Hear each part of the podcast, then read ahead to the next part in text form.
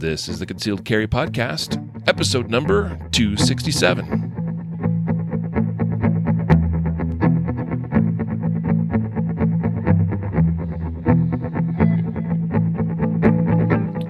And welcome to the Concealed Carry Podcast, part of the concealedcarry.com network. I am your host, Riley Bowman, joined this uh, session by producer Matthew Maruster. Hey, what's up, guys? What's up, dude? Uh, nothing, just getting over this. Uh, well, I hope I'm getting over it, this aching flu-like symptoms I've had. So Say, if I sound a little, if I sound a little out of it, it's because uh, the medication I'm taking, the cold medication, is pretty strong. So Sa- same here, man. Uh, I, I've had like the same like achy, just not not just not feeling good. yeah, But you sound good, and Really? you sound you sound normal. I could tell I'm like like lower. a little, yeah, a little nasally.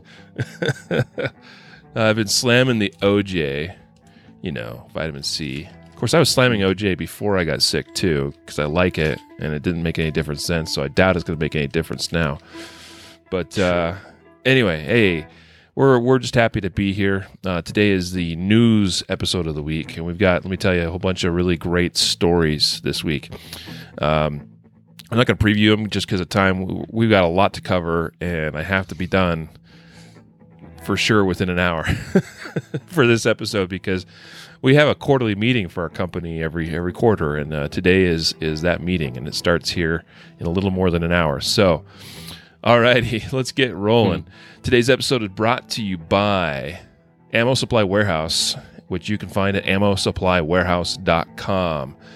Uh, we just placed another order with those guys uh, a couple days ago, so super excited to be working with them. Uh, really, really great quality ammunition. They got a bunch of different uh, types that you can choose from.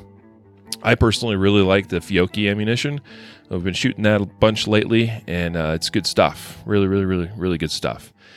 And uh, Guardian Nation members save an, an additional 5% off of already really amazing pricing at ammosupplywarehouse.com. So if you're not a Guardian Nation member, well, you should look into that at guardiannation.com and then go on over to ammosupplywarehouse.com and place your next order. Because, I mean, you need ammo, right? Everybody needs ammo. And right now, by the way, right now is the time to buy. Because if for some reason, and it better not, because you guys better get out and vote. But if some, for some reason these elections coming up here in a little more than, what is it, a little more than a week. Do I have that right? Or maybe it's two weeks. I can't remember exactly where I'm at on the calendar.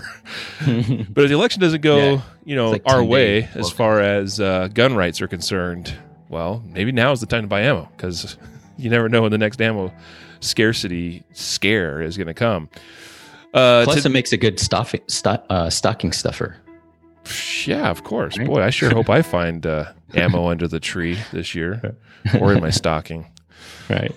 Yes, please, Santa, please. All right. So uh, today's uh, episode, also, I wanted to just mention that uh, we've been working on this home defense course, and we got a story today that just like drives that whole concept home. Let me tell you, Yeah, it's a sure. crazy story. So uh, yeah, I'm looking forward to getting to that one because everything we talk about and, and, and cover in that home defense course, and we'll give you more details on, on what's going on with that and when that's going to hit you know the streets. But uh, yeah, it, it- just boy, it just drives it all home. So alrighty. Let us get into things here, but first we do have this week's case of the week from Andrew Branca. So let me cue that up now. Let me tell you, as always, uh, it's a good one. And it's a good one because it's relevant and it's recent. Because this one is about that recent uh, situation where the store owner in uh, Florida used deadly force to stop a guy that was stealing a hatchet. And I'm pretty sure many of you have been following the news know the, the, the one I'm talking about. So, Andrew's got some thoughts for us on that. So, cu- queuing it up now.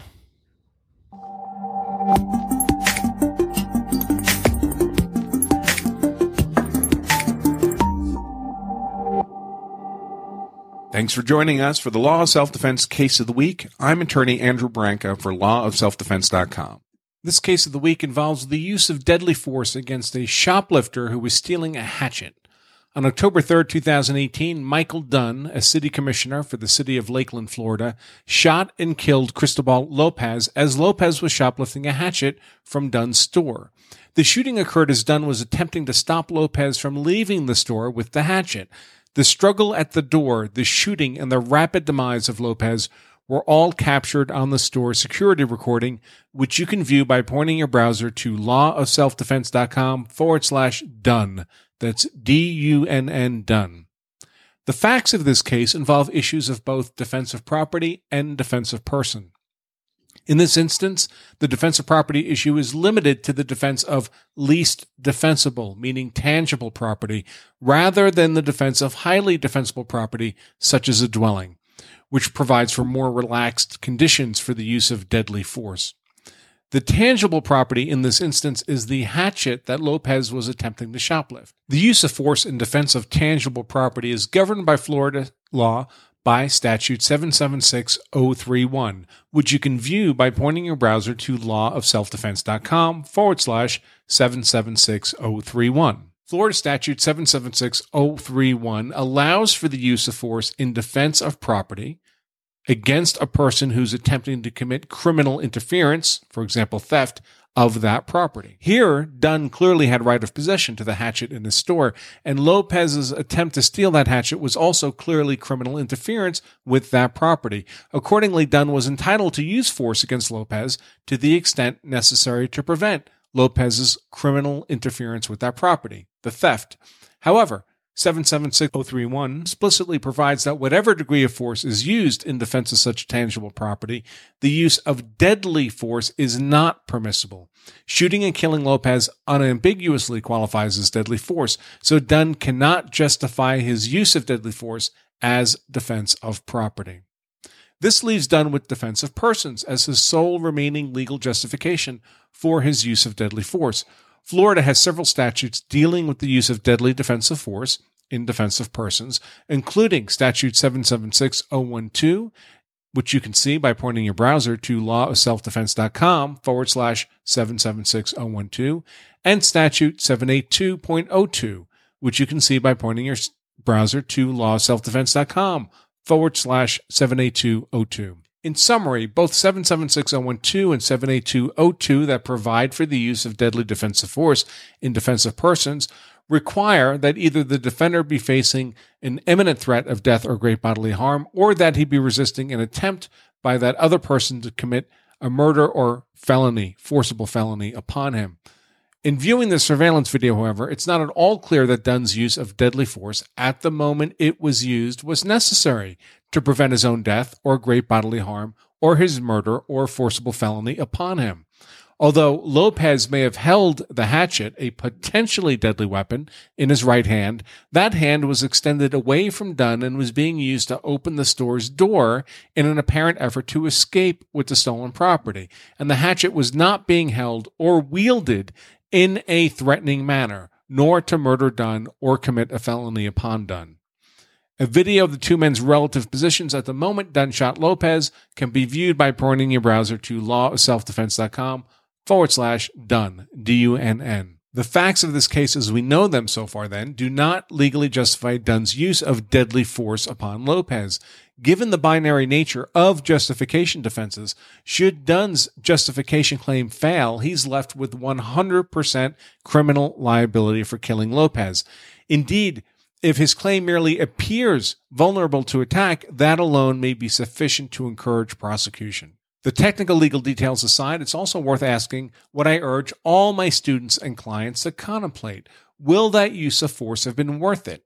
In this case, Dunn killed Lopez over a $16 hatchet. Even if no charges are ever brought against Dunn, he still exposed himself to at least the potential of a murder trial, not to mention having to live with killing a man over $16. And should charges be brought and Dunn is convicted, he faces perhaps the rest of his life in prison over a $16 hatchet. I expect it isn't hard for anyone listening to this to come up with other ways Dunn could have dealt with Lopez's theft that includes a reasonable prospect of recovering the hatchet without resulting in Lopez's death and Dunn's potential criminal prosecution. If you enjoy this content, I invite you to join us for the Law of Self Defense live show every Wednesday, 2 p.m. Eastern. It's totally free to either participate live or to watch the recording after each show. For more information, point your browser to lawofselfdefense.com forward slash show. I also encourage you to visit our Law of Self Defense Patreon page where we have free Law of Self Defense blog content and optional higher value paid content for just $4.99 a month. Plus, for patrons, a free copy of our best selling book, The Law of Self Defense, or a DVD, your choice. Find all that at lawofselfdefense.com forward slash Patreon. Remember, you carry a gun so you're hard to kill. Know the law so you're hard to convict. I'm attorney Andrew Branca for lawofselfdefense.com.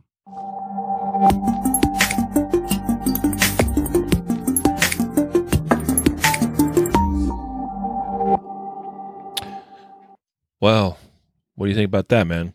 Yeah, I mean, and timing is so so awesome because um, I, I don't know if you were thinking this the same thing, but as I was listening to the to the story or to the incident and uh, Andrew like explain it, um, I was kind of thinking about the post that was posted on social media um, about can you shoot somebody in the back, and all the comments that were in there. And if uh, you know, you guys that are listening, you know, if you if you guys check that out um, on on the concealcarry.com Facebook page, um, but you'll see the, the comments in there. And it's unfortunate that some people don't really understand the big picture.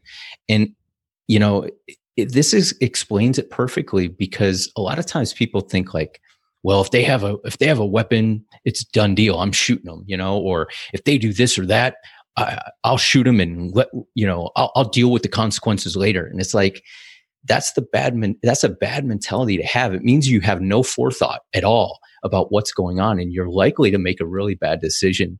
And yeah. like like he explained it perfectly. Like okay, maybe he is going to not be charged, or maybe he, if he's charged, you know, he's not convicted.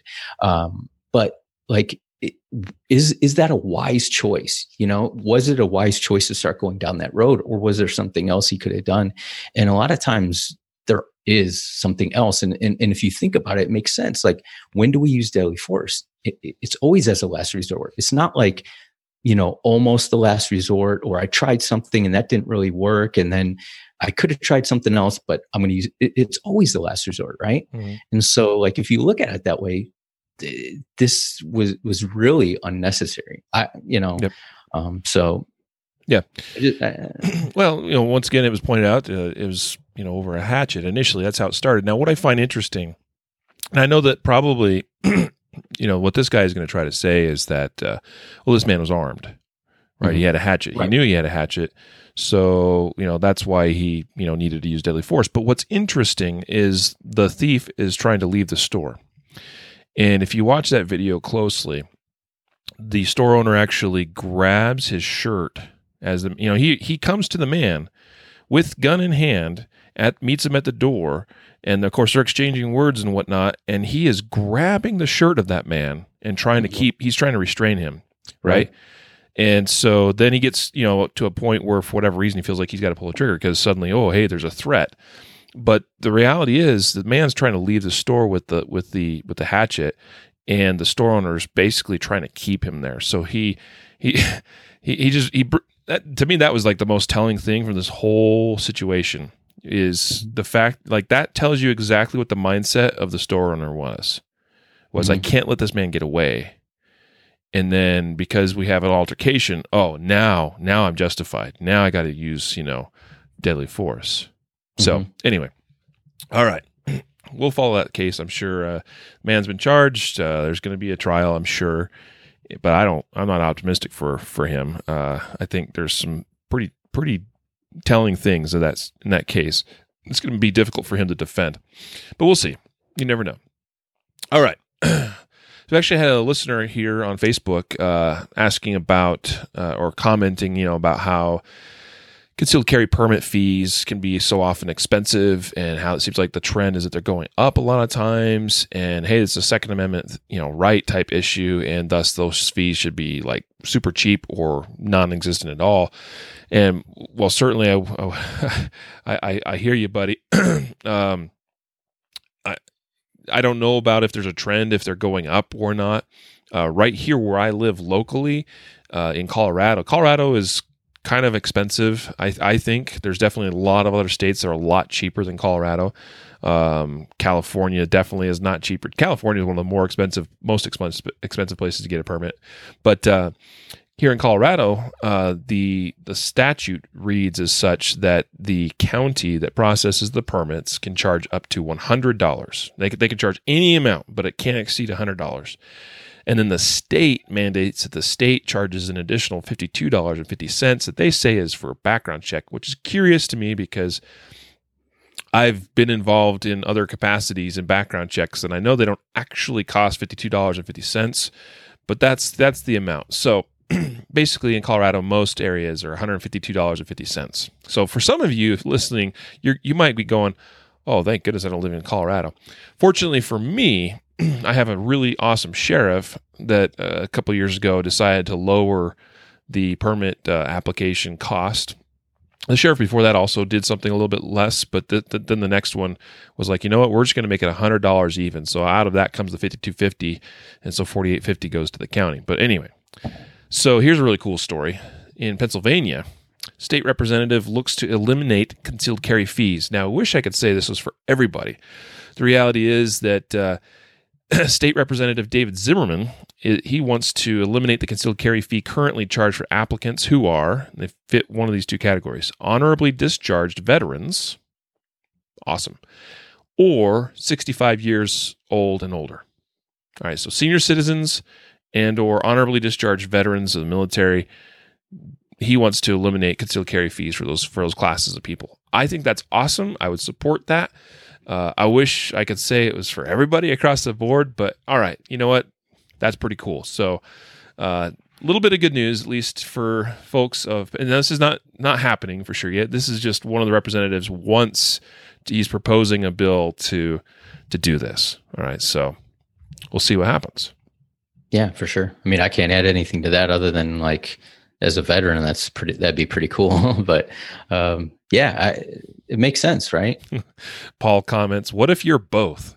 Which I yeah, uh, well, it's going to be free.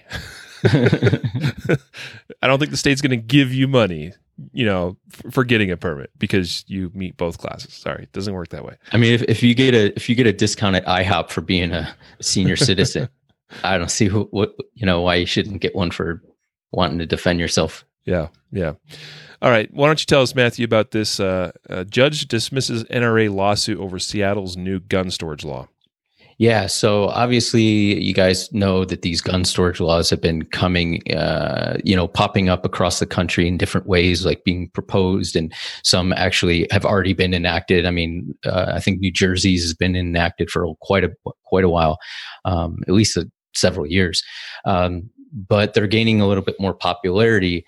Um, the, the thing is is the NRA filed a lawsuit saying you know obviously that it, it wasn't it was unconstitutional and things like that. Um, the, the judge threw it out and dismissed it not on the grounds that you know the, that these laws are unconstitutional or that they're wrong or they're unenforceable or anything like that. They just said that the NRA lacks standing in filing the lawsuit. So what they're basically saying is like um, they can't be the the plaintiff in this suit because they don't they don't have a direct connection to it. Um, so and so um, there was some other statements that were made that kind of indicate that even if it were to go forward, that it probably the NRA probably would have lost in this one.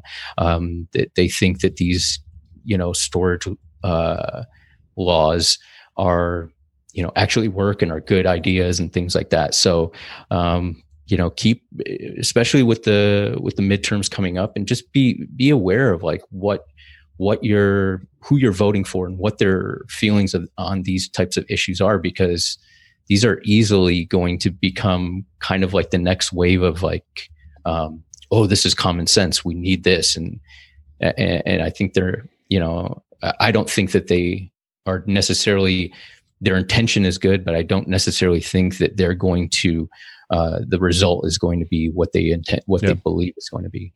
One thing I found interesting was this judge's logic. Well, two things. I mean, first he said, "Well, the law the law hasn't actually taken effect yet."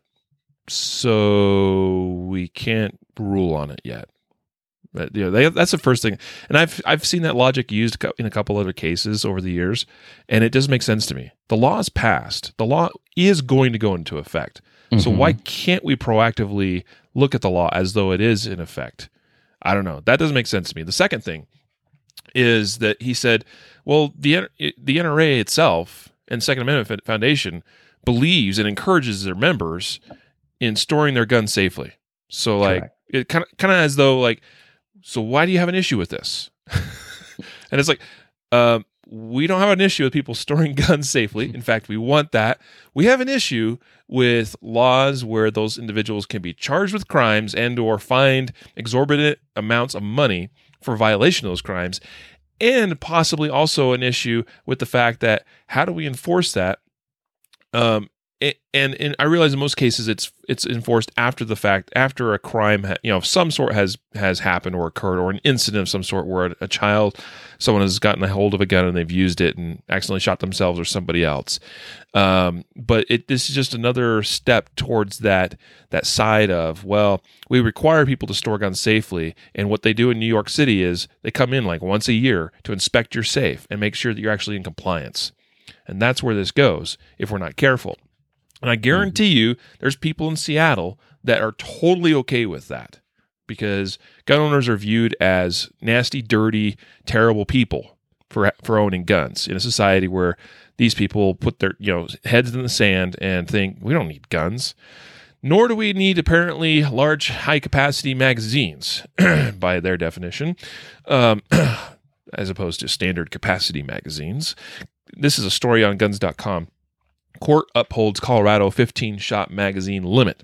All right. So this one affects me personally as far as I'm a resident of Colorado.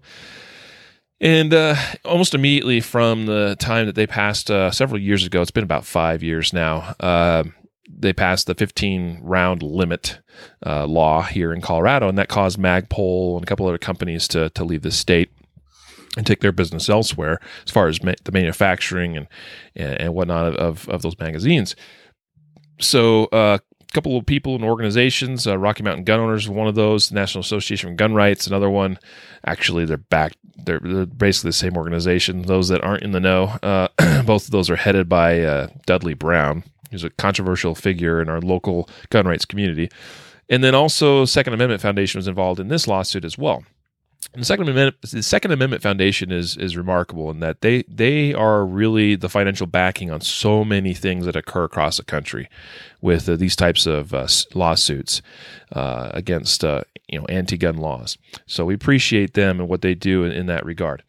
Um, but basically, what they try to argue is that hey, this magazine capacity law uh, goes against the Colorado state constitution and uh, they have pretty pretty good case there, I think. But uh, unfortunately, uh, the Colorado Court of Appeals did not feel that's the case. So there's a three judge panel that unanim- unanimously uh, did not go along with this suit. They they said nope, the law is okay.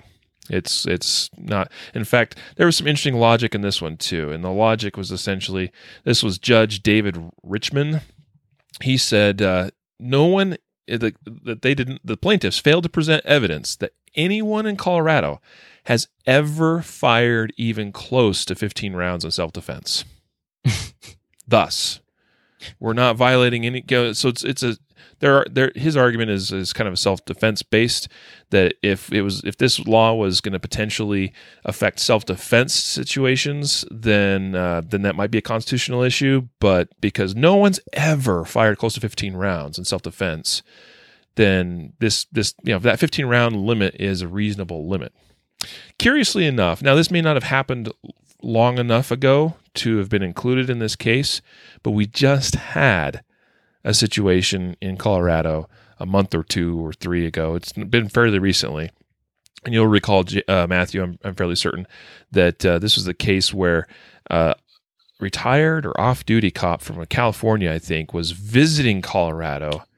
And there was a crazy dude that was driving around up in the national forest and visiting campgrounds and shooting randomly at people until he encountered this this cop who had not one, but like two AR 15s. And I know that he went through like I know he went through at least one full magazine because it says that he had to get a di- you know another mag or another gun. So yeah, no one's ever fired more than 15 rounds of self defense. That's that's bullcrap. But anyway, all right. So there you go. Sorry, Coloradans, uh, but uh, th- there's talk that they will push this up the chain and continue to fight this case. We'll see how that goes. So this next story, and this is one I added uh, to the outline today, Matthew. And so I'll, I'll kind of take. No, wait, no, I'm I'm I'm jumping ahead here. Why don't you tell us about this? Pelosi promises Stoneman Douglas survivors universal background checks will be top priority if Democrats win the House. a story on the SunSentinel.com. Right, right. I know you're a big fan of Pelosi. Oh, I love I love the woman. Yeah, I, I learned I learned from this article that she has five children, and I have five kids, so we can relate on one thing. Yeah. Yeah. Anyways, um, so Nancy Pelosi promises South Florida gun control activists that universal background checks would be among Democrats' top priorities if the party wins control of the House in midterm elections. So she's um, likely, or supposedly, if they win the House back, um, to be uh, Speaker of the House. Um, so this is why she's kind of like taking up this, you know, this torch. Um, and I understand politicians say stuff all the time, promise this and that. But um, what's what's interesting is that um, she says this is going to be a priority. Um, will it be a priority? I don't know, but I, I think it's going to be one of the high priorities because it seems that the Democratic platform they're not in touch with the what is important to most people and the voters. And so um, obviously like healthcare and jobs and and, and um, immigration those types of things are the most across the bo- across the board polling americans um, those are the big issues.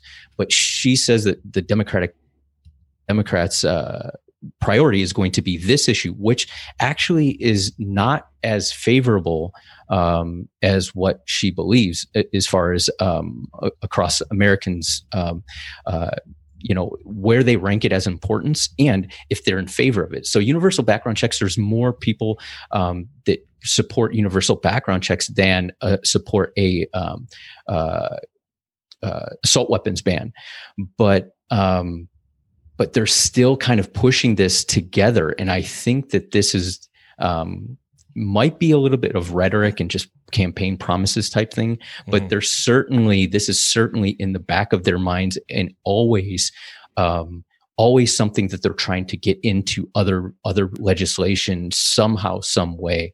So whether it's going to be their primary pro- top priority, she might be just be saying that I don't know, Yep. but it's definitely a priority. Um, So here's what I think is just remarkable about this whole situation. You've got this this beautifully uh, written article, uh, and by the way, I don't want to take anything away from the uh, survivors or victims of Parkland. Uh, that was a terrible, terrible thing that occurred. Okay, and I wish that didn't happen. I don't wish that on anybody. And uh, these these children have to deal with the uh, aftermath of this for the rest of their lives, which is terrible. But I'm going to blow this all up in one very simple argument. And what there's several quotes here, you know, touching on this is U.S. Representative Ted Deutch, I think is how you say his name, and he he said, uh, oh, not him actually, sorry, he he's involved in this too, along with Nancy Pelosi. But then you have uh, Manuel Oliver, who is one of the fathers of one of the victims, and uh, my heart goes out to him as well. Uh, but he references Nancy Pelosi and, and the fact that she has five kids, along with nine grandchildren. And, he tells her, Now I have to save your kids because it's too late to save mine. And then going on, universal back. This is not quoting him directly, but universal background checks would close the so-called gun show loophole. And uh, the the argument here is that we have to have universal background checks because that will make your kids more safe. We will Mhm. save lives. You know, we have to do this for the kids because I, I, it's too late to save my child. Says says the one father. I have to now save yours. I have to work to save yours. And universal background checks is is boy, that's that's the one thing that's going to do it. But the irony of this whole argument and this whole article and this whole situation is that two things because they touch on gun shows, the loophole, and they touch on universal background checks. Number one, the gun used in Parkland was not even purchased at a gun show.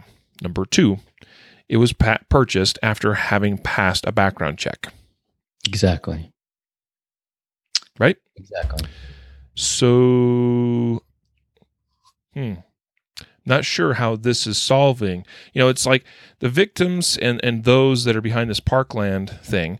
Uh, and once again, I, I feel for them, but the, they're arguing for something that would not have prevented the, that original event from occurring in the first place. Mm-hmm. All right, now they're welcome to argue for that. It's just there is a big time flaw in, the, in some of the logic here. Speaking of Parkland, here's another crazy thing. This just came out in the last week. Another article in the Sun Sentinel. Title of the article School shooter tormented his mother, yet she escorted him to buy an AK 47. Ridiculous. Okay. All right. Let's get into this a little bit. This is quite a quite a lengthy article. I wish I could just read it all because the whole article is interesting. I think uh, just uh, my, I wanted to like make my eyes wanted to bleed reading this because it just is insane. But here's here's how it goes down. Nikolas Cruz's mom thought he was crazy. To put it simply, his mom thought he was crazy. She acknowledged that. She told friends that she didn't think he'd ever be able to live on his own. That she would he would have to stay and live at home for the rest of his life. Um, she knew that he had a strong affinity for guns to the point of like being extreme, but yet she still encouraged him. Uh, in other words, she, I don't think she said, "Son, you need to go buy a gun," but it was she allowed him to feed this fetish that he had. Okay. So she knew that he was not mentally totally 100%. And also, by the way, having got to this point yet, violent because he had been violent with his mother numerous times, beating his mother severely in some cases, causing, I think it said something about her teeth or jaw or something. I don't remember exactly where that said that, but uh, yeah, Nikolas Cruz here says knocked out some of his mother's teeth, and she was still paying the $2,000 dental bills when she died. This is a boy that had some serious problems with violence and with fantasizing about viol- violence. His mother knew this, but yet still went with him to the gun store to buy an AK 47. Now, interestingly enough, he didn't use that in like because he actually used an AR-15 if I'm not mistaken, right? Mm-hmm. Yeah, yeah. So, but it's not the same gun. But the point is, like, there's some serious problem here, right? Now, maybe mom did this. Maybe she went with him to the gun store at you know because he threatened her if she didn't go along with it. But I, I don't know that that's necessarily the case here. I don't know. There's just something not quite right about that whole situation. But what it tells me, Matthew, is that we all as parents, as neighbors, as friends, we all have to be respon- you know, we have to be responsible. Um, and what this mother's actions, I'm sorry, were not responsible in this regard. You know, there's mm-hmm. something wrong with your son. You you don't go with him to the gun store and allow him to to buy a gun. The, the, the, some other irony here is that she went with him to the store. He he bought the gun I'm trying to find exactly. See. And something about was there? Is there a wait? There's not a waiting period in Florida, is there, to pick no. up a gun? No. But it talked about him going back to pick it up, and she called. Where was that part of the story? Yeah, it's a third paragraph. Oh yeah, here we go. So she, that's right. So an employee, it says from a gun shop, told detectives. This is in the aftermath of the investigation of Parkland that an older woman who he thought was Cruz's grandmother, but was likely his mother, Linda, because she's fa- she was fairly she was a little bit older for you know his age and being a mother and stuff, but she came with him to the to the shop where Cruz bought an AK-47. He was 18 years old at the time. And then it says that woman later called the store and asked that the gun not be released to him if she wasn't present because he's just young and I just want to make sure he's safe and everything. She told the clerk. But the clerk was like, um, sorry, ma'am, it's not how it works. He's 18. He's passed a background check. He can he can take the gun. Mm-hmm. So like that's why I was like, there's not a waiting period because it's weird that they went to the store, he bought it, but then it had to be released to him. I don't know. I don't know. Anyway, so it, it's probably something to do with reporting too. It's not always super well done. Mhm. Anyway, I got that all out. Uh, just more details about this whole Parkland thing, and uh, once again reinforces the fact we know that he purchased guns passing background checks, and apparently at the uh, with the approval or the okay from his mother, and then that was used in a crime where now they're trying to say we need universal background checks to prevent from happening in the future. But anyway, what are your thoughts, man? Yeah, I mean, I can't really add much, but what I will what I will say is like I understand the the con like where the mother's uh, coming from, and I, I'm not saying I agree with it, but I I, I can kind of because I see this in other areas with parents is that like especially they would call the police and I'd show up and they'd say, you know, can you just tell my son that you know he has to go to school or he can't talk to me that way, and I'm like, I'm not his parents, you know, um, if he did something criminal, well, he hit me, he did this and that. Well, do you want him arrested? Well, no, I just want him to talk to. Well, you know, that's not the the the, the place for law enforcement. So some of the parents are there. They want their children to get disciplined, and they want them to to, to somehow be held accountable for what they're doing, but they don't want to make it so they get arrested or they get a you know tarnish on the record moving forward or something. So they're they're stuck in this like i i don't know what to do. Like i do i appease my my kids and let them act, misbehave and, and and and do these things? Or do i say yeah i want them arrested. And a lot of times they don't and i think what happened here is like she knew that he shouldn't have it obviously right? And Mm. and and wasn't wasn't mentally you know there. And yet he's bullying her constantly bullying her and she finally says okay i will and then kind of second guessed and said well let me be there because somehow she'll be able to like you know control her son who's obviously she can't control because he's beat the crap out of her before. And uh and they're like no that's not how it works. Like he he is legal to buy the firearm. So um and i think ultimately whether or not she was there or not he could have purchased the gun on his Yeah. own so i don't know necessarily why maybe she had the money and he didn't um i, I don't know but it's just it- it's unfortunate I was just thinking too, you know, I mean, there, obviously gun dealers do have the right to refuse to do business with somebody. Um, you know, I've definitely seen situations. I've been in a store where a, uh, sh- a gun shop owner, you know, said, "No, I'm not. I'm. I'm. I don't feel like doing business with you because for whatever reason gave off a weird vibe or something." And uh, boy, I don't know. I do have to kind of wonder. I mean, I'm not saying this guy broke th- this gun shop employee or owner or whoever broke any laws. It's just simply that when we talk about responsibility, I mean, if for some reason we feel like the person we're selling a gun to might be might not be mentally stable or might be inclined, you know, or prone to violence or might be actually thinking about using, you know, that gun in a crime, uh, for whatever reason, um, you know, we, we should probably look at, you know, just just I'm just thinking of myself as a potential uh, if I was a if I was a gun dealer like I don't know. I'm not saying this dude is responsible for what happened in Parkland. Just, just you get a phone call from from someone that says, "Hey, you know, don't don't release this gun to, to Nikolas. There, there's a problem with him." Well, you, as a gun owner, you might, or as a gun shop owner or employee, you might want to actually look into that a little bit, or ask him some questions when he comes back. Now, Marky here on on the uh, Facebook uh, comments uh, actually said something that that prompted me to, to think it. This make, this actually makes sense. It, this may have been like a layaway type situation where uh, you know why he had to go back and, and pick up or have the gun released to him is he may have still owed money on the gun and uh yeah i i I've never layawayed a gun, so it's like it doesn't. I, I don't.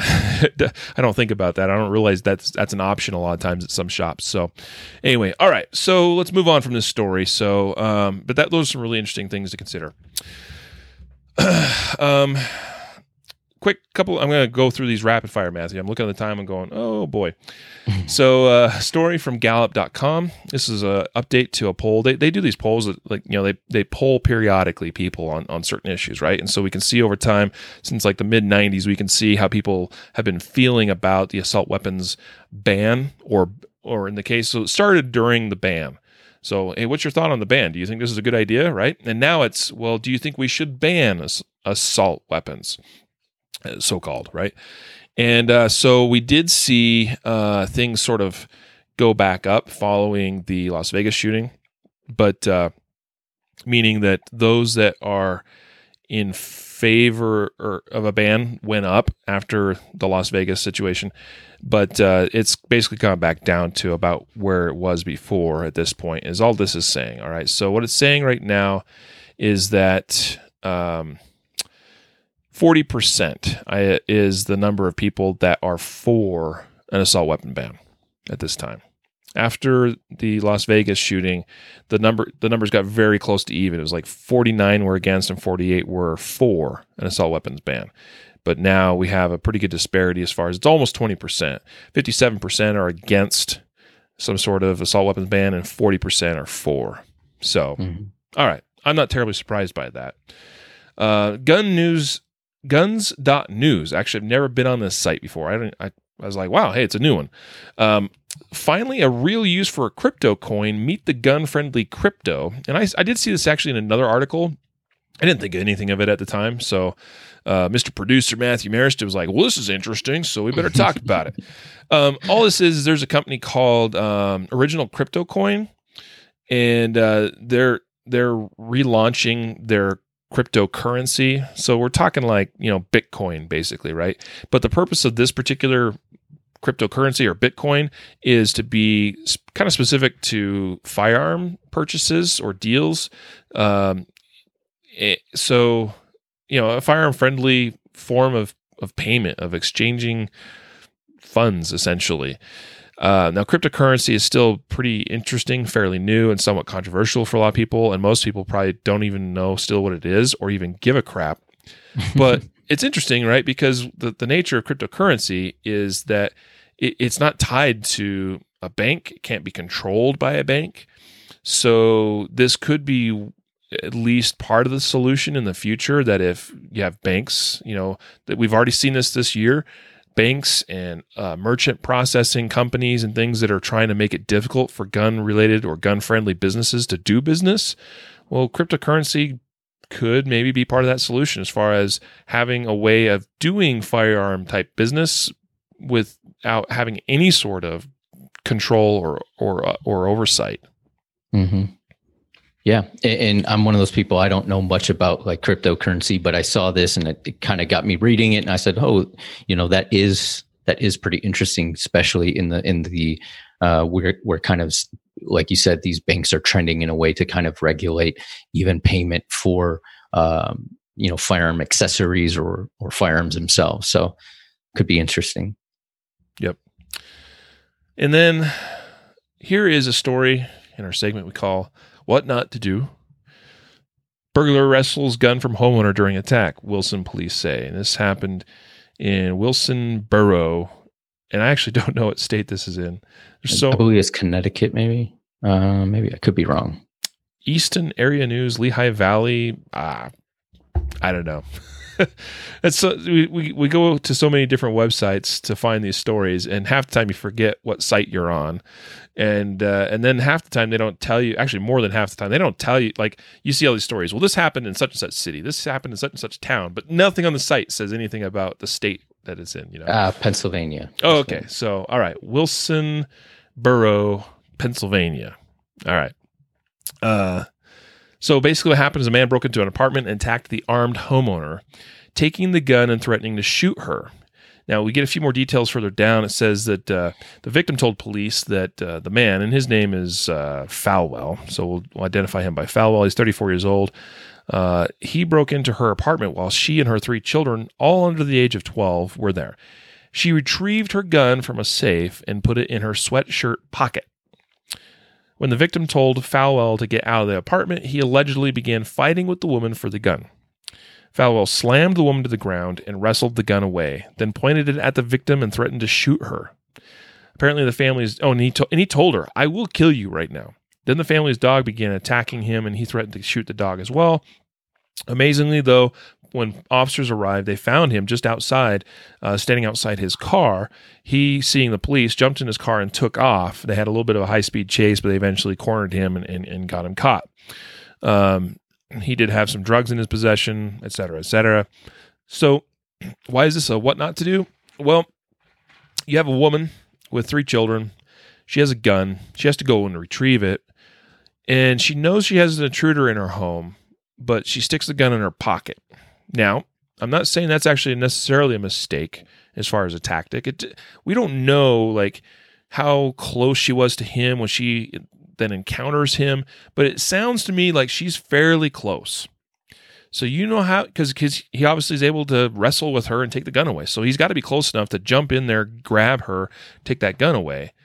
And that's the tactical mistake that is made in this situation, as far as we could tell, is that couple things. I mean, she she tried to tell him to get out, and it may have already passed the point where that was going to you know be helpful to the situation where she you know she's got three kids she's got to be considering uh, and thinking about as far as their safety and so in her i'm not saying like we should be like automatically just you know someone's in my house i'm automatically going to shoot them right um, depending on the situation, you, it, it might be warranted to use verbal commands to try to get that person to leave before using deadly force.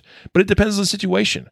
But if you're already face to face with a guy and it seems like he's a threat to you or your family, it's probably a little too late to be using verbal commands, especially when the gun is still tucked away in in, in a pocket, mm-hmm. right? And and then of course we can get into retention techniques with that gun. You know, as far as did she then outstretch her hand with the gun and he's a foot away and he's able to just step in and grab it you know, the importance of knowing how to shoot from retention if, if necessary, that, that could come into play here. We don't know. We don't have video evidence. We don't have any more details other than what we shared with you, but sounds like there were some tactical errors that, that occurred in the situation. Yeah, absolutely. And I think it underscores um, the importance of not like I, I, know a lot of people get their concealed carry uh, license, and in some states it requires a certain amount of training, and but typically it's not it's very basic training. And you know um, I, I think this underscores the importance of getting training outside of just the marksmanship aspect of it. Like I, have said this plenty of times um, i think about 99% of like surviving a deadly force incident like this um, comes from your situational awareness your tactical awareness your ability to um, you know anticipate what's what's going on and re, or respond to what's going on. And actually pulling the trigger and getting a shot on target is probably like 1% of like the whole scenario you know? Um, and it, it's not the difficult part. And so getting training where you understand how to create distance or how to get your gun out um, in, you know when you're in a close quarters situation or you know when not to take it out and try to buy time and things you can do to try to make distance and, and pick the right time to, to expose your weapon. Um, these types of things can't be taught in, at a concealed carry class because there's just not enough time usually. Um, so you got to get training. Um, and, and, it might seem like a lot of people are like, "Oh, I don't need all this tactical training. I can shoot a target and I'm good." And there's so much more that goes into it. So, unfortunately, yeah. well, fortunately, this this turned out okay, but it, it, it could have been, you know, a, a, quadruple homicide right there with three kids and, and a woman. And yeah. uh, thank God that it didn't. Yep. Hey, Matthew, tell us about this uh, next. This is our first justified save story for today. says uh, he wanted to rape her. Bloomfield father saves daughter from neighbor. And this actually, this one I had to look up. This one's Bloomfield, Connecticut. Mm. Yeah, this is this is a pretty pretty interesting uh, story. So um, basically what happens is there, it's a domestic fight between a man and a woman and their daughters there as well. Um, it, it, apparently it's in these this uh, apartment complex or condo complex. It's they're all these homes are very close together, um, and so they're outside and, and they're they're they start uh, arguing the man and the woman, um, and and so basically he starts the, the husband starts beating beating up uh, the woman and the daughter who's there his presumably his own daughter. Um, neighbor comes in says hey dude like stop. Goes grabs his gun comes uh, comes back and uh, basically um, has this guy at gunpoint says stop stop doing what you're doing or i'm going to shoot you something along those lines. Um, that initially stops the assault. Uh, he says sit on the curb obviously somebody's calling police, pol- waiting for police to arrive. In the meantime, this guy um, decides, you know what, I I don't care if this guy has a gun or not, and he attacks the guy. Uh, comes comes towards him, um, starts to attack him, and uh, and the guy, the neighbor with the firearm, ends up shooting the guy. Um, so the the you know husband who was assaulting his wife and his kid um, ends up dying um, from all what was the initial report from police and everything is that this was obviously a, a, defensive use of, uh, of a firearm um, and justifiably so. Um, it, it's it's interesting that the, the guy was not armed. Um, the guy who you know who was ended up being shot, he wasn't armed with any any weapons, um, and that um, he initially complied. And I think that that is something that we all have to understand is that sometimes people comply initially and then they don't. You cannot fall into a, sense of this is over until it's actually over. Mm-hmm. Um, and, and, so sometimes they won't comply, sometimes they will. But think about this: this guy even had the, the ability to. He he didn't. He knew the guy had a gun, and still said, "You know what? I'm gonna I'm gonna I'm gonna attack this guy." Whether or not he thought he was going to get shot and you know uh, shot and killed or he thought i'm going to wrestle this this gun from this guy because he looks like, tactically like he doesn't know what he's doing or he doesn't know you know something gave this guy the enough guts and he worked up enough you know guts to say i'm going to do it. And so you have to always you have to always understand that people that are motivated are not going to be persuaded by hey buddy i got a gun you better back down you know or shot racking of a shotgun. People are, are very motivated are not going to to be to back down. There are yeah. people that will. And some some of those people may be under the influence of something to where they're not you know, making logical choices based on, you know, oh, this dude's got a gun. You know, most people run away or go, oh, I don't want to get shot. But you're under the influence of PCP or something, and it, it may not matter. Yeah, and also you have to think about like this: the neighbor comes and he he retrieves his firearm and, and you know holds him at gunpoint. But also think of this: when you have a firearm in your hand and somebody doesn't comply, okay, and they attack you, even if they're unarmed, now it, it almost always has to go to a deadly force shooting because I'm not saying it has to, but I'm saying you put yourself, you limit your options because now you have a gun in your hand. And so unless you're going to reholster that gun and, and fight hand to hand or you're going to run or, or whatever, you you limit your ability to go you know to fight hands on or to you know grapple with this person or do whatever it almost has to come to um, use of the firearm and so remember you know eh, w- when you go to f- draw your firearm you're you're eliminating a lot of your other options right off the bat. And it, i'm not saying that that's not appropriate in many t- eh, situations but if it's not appropriate and you're using the gun to kind of scare somebody hey buddy i got a gun you better back down or whatever and they decide hey i don't care now you're kind of painted yourself in the corner to have yeah. you know and so you got it now, unfortunately, Matthew, we got confused about stories, and so you talked about this one actually that happened in Clarksville, Indiana. Uh, but I appreciate a very, very solid analysis of that whole situation, and that's exactly kind of how I saw it. You know, this guy initially complies, but then he, then he, then he doesn't.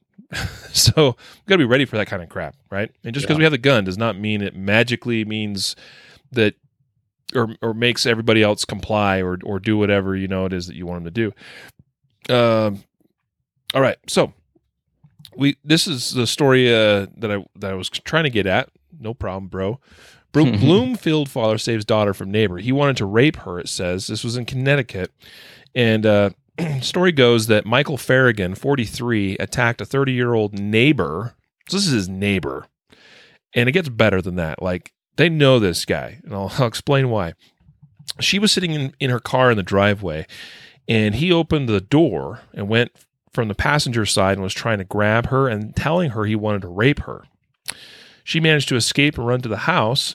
Apparently, she lives with her parents uh, because she got up to the house and uh, her her her father heard her screams. So he came, and the neighbor, so Farragon, tells the dad, "I love your daughter. I want to rape your daughter." And then the two of them started wrestling. the The father now of the daughter called for his wife and said, "Bring my gun," which she did. And then he was able to get a gun and he urged his neighbor, Farragon, to leave. And Farragon's first name is Mike. So get this this is the father of the daughter. I hold the gun in my right hand, this is quoting him, and said, Mike, I don't want to hurt you. Please get off my property. Even with the gun in my hand, I could see that he had no fear. So he that's why I said he knows this dude because he knows his hey Mike, look buddy, stop, right? So now the father has no choice. He says, I had no choice than to fire, he said while pointing the gun to the sky, because I didn't want to hurt him, so I fired a shot. So it sounds like he fired a warning shot. And then he said that Farragon initially walked away, but then returned, so he fired a second shot. And then police showed up and they took the neighbor into custody. So, you know what? Crazy story. And the title of this uh, episode today is Your Neighbor a Threat? You know, you got, we, hopefully not. And hopefully most of us have really good relationships with our neighbors because that's important. And maybe up to this point, they had a good relationship, a positive relationship with this man, but something suddenly changed with him. He became obsessed with his neighbor, neighbor's daughter, and uh, that led him to do some crazy stuff here. But obviously, the father here, uh, you know, I, I, question the warning shots. Of course, obviously, we we would have to touch on that, and I, I to think why was he so inclined to fire the warning shots as opposed to actually shooting the man in, in the fence? And I think it's because he knew him and I think he was hesitant to actually shoot some. I think I I think he couldn't quite do it. Is kind of what I'm thinking. I don't know. What do you think, yeah. Matthew?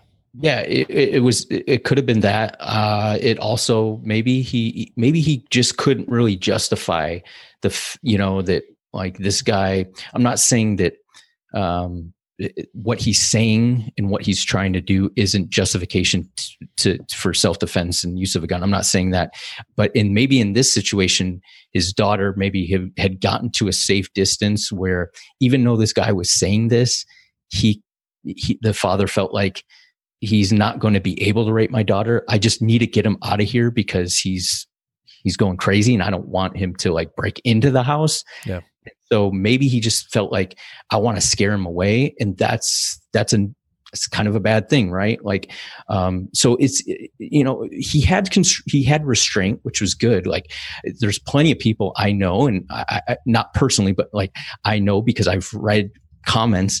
Um, at least this is what they would say they would do. That anybody that did what this guy is claimed to have done would have shot him, whether he was running away, whether he was there, whatever. He just you know blow the guy away and have no remorse about it. And i think that's the wrong uh, you know reaction too. So i think he showed some restraint and and, and you yeah. know understanding and clarity of the situation and said you know i'm I'm, uh, I'm assessing this? Is this guy necessarily a threat i need to shoot? Maybe not and then he goes into like well what are my other options? Well i can't push this guy. I can't overpower him physically so i'll scare him away and i'll shoot a round into the sky which is obviously not safe and not the right thing to do. So i think it kind of goes to that point where like he had his gun and he's like ah what am i going to do? And uh, i can't shoot the guy maybe. And, and so um, yeah.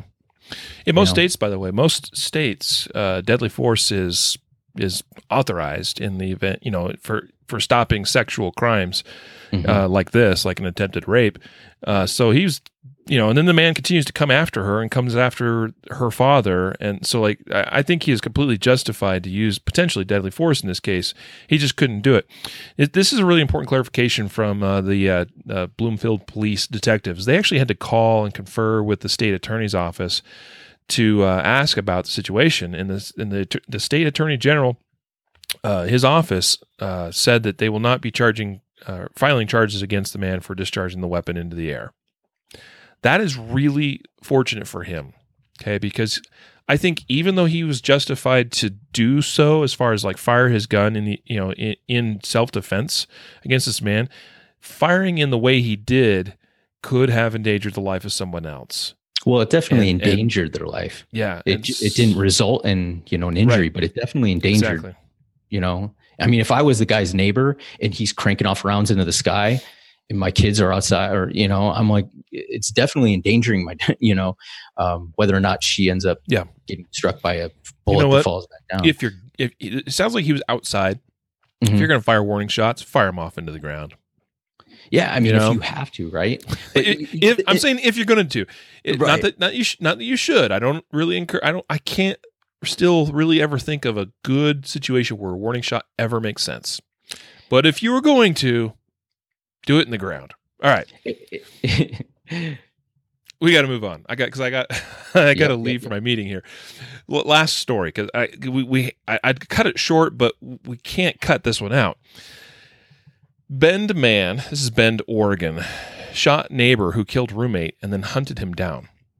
Save the best for last. This is insane. Bend, Oregon, it says here. Uh, this man shot and killed his next door neighbor who entered his house early Saturday and awakened his roommate. This is this is a hard story to wrap your head around. So let me try to simplify it. Here's what happens. There's two two adult men that live in a home. Uh, they're roommates. A neighbor, like I think literally next door neighbor, he comes. So one of those two men is away at work. The other man is there sleeping in his bedroom.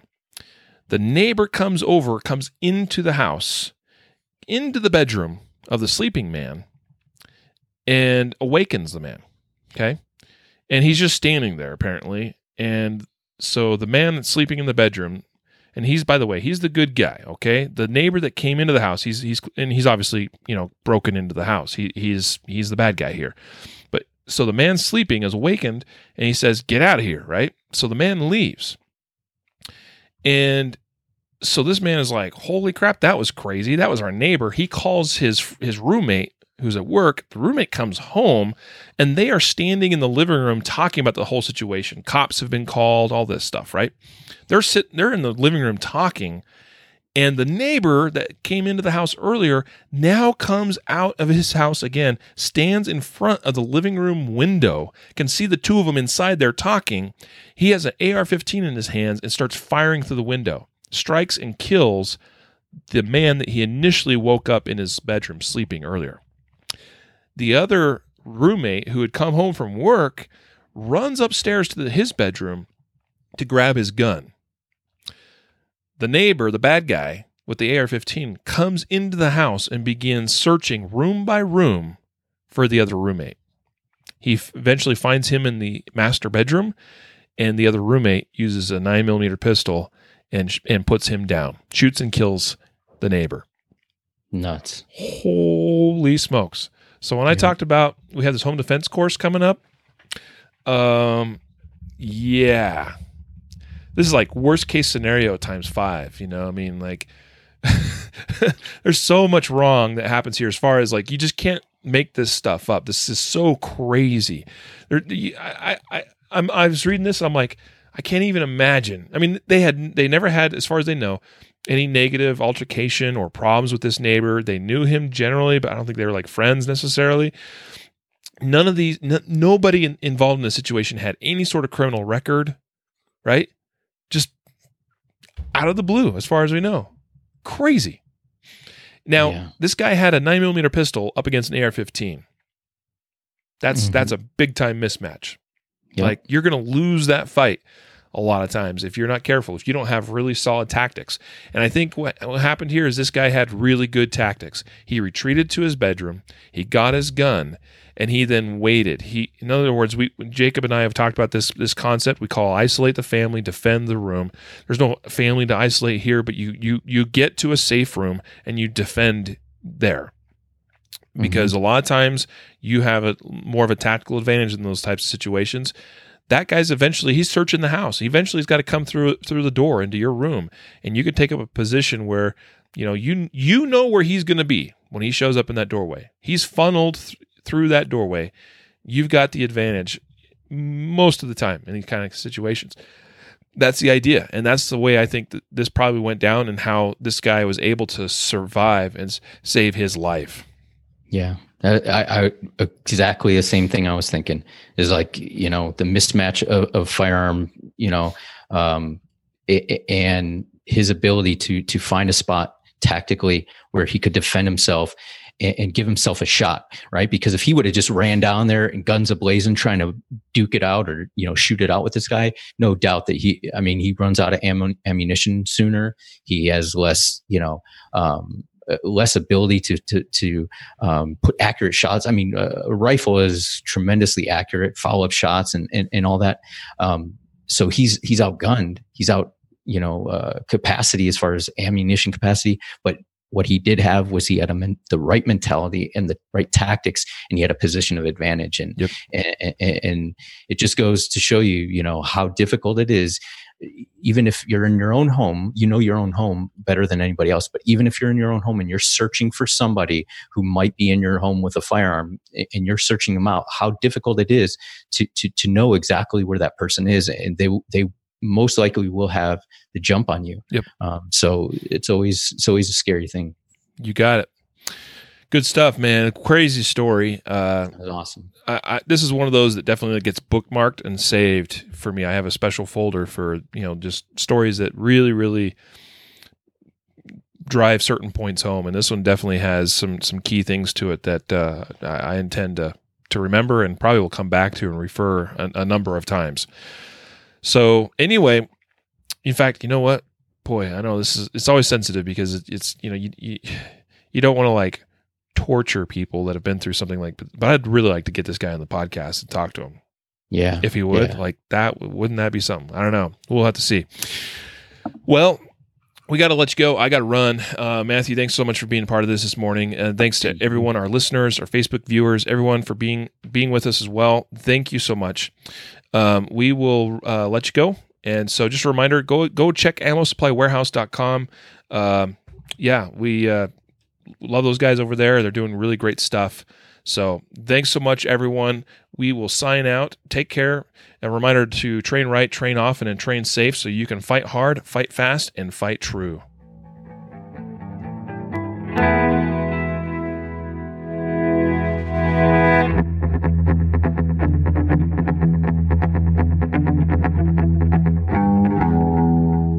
Laws vary from place to place, and we encourage listeners to seek local legal advice to understand applicable laws. The Concealed Carry Podcast, Concealed Carry Inc., ConcealedCarry.com, and their affiliates strive to share insights and stories about firearm related incidents and laws, but things could be different where you live, or laws may have changed by the time you listen to this. We cannot be held liable for your actions based on the information shared in this podcast.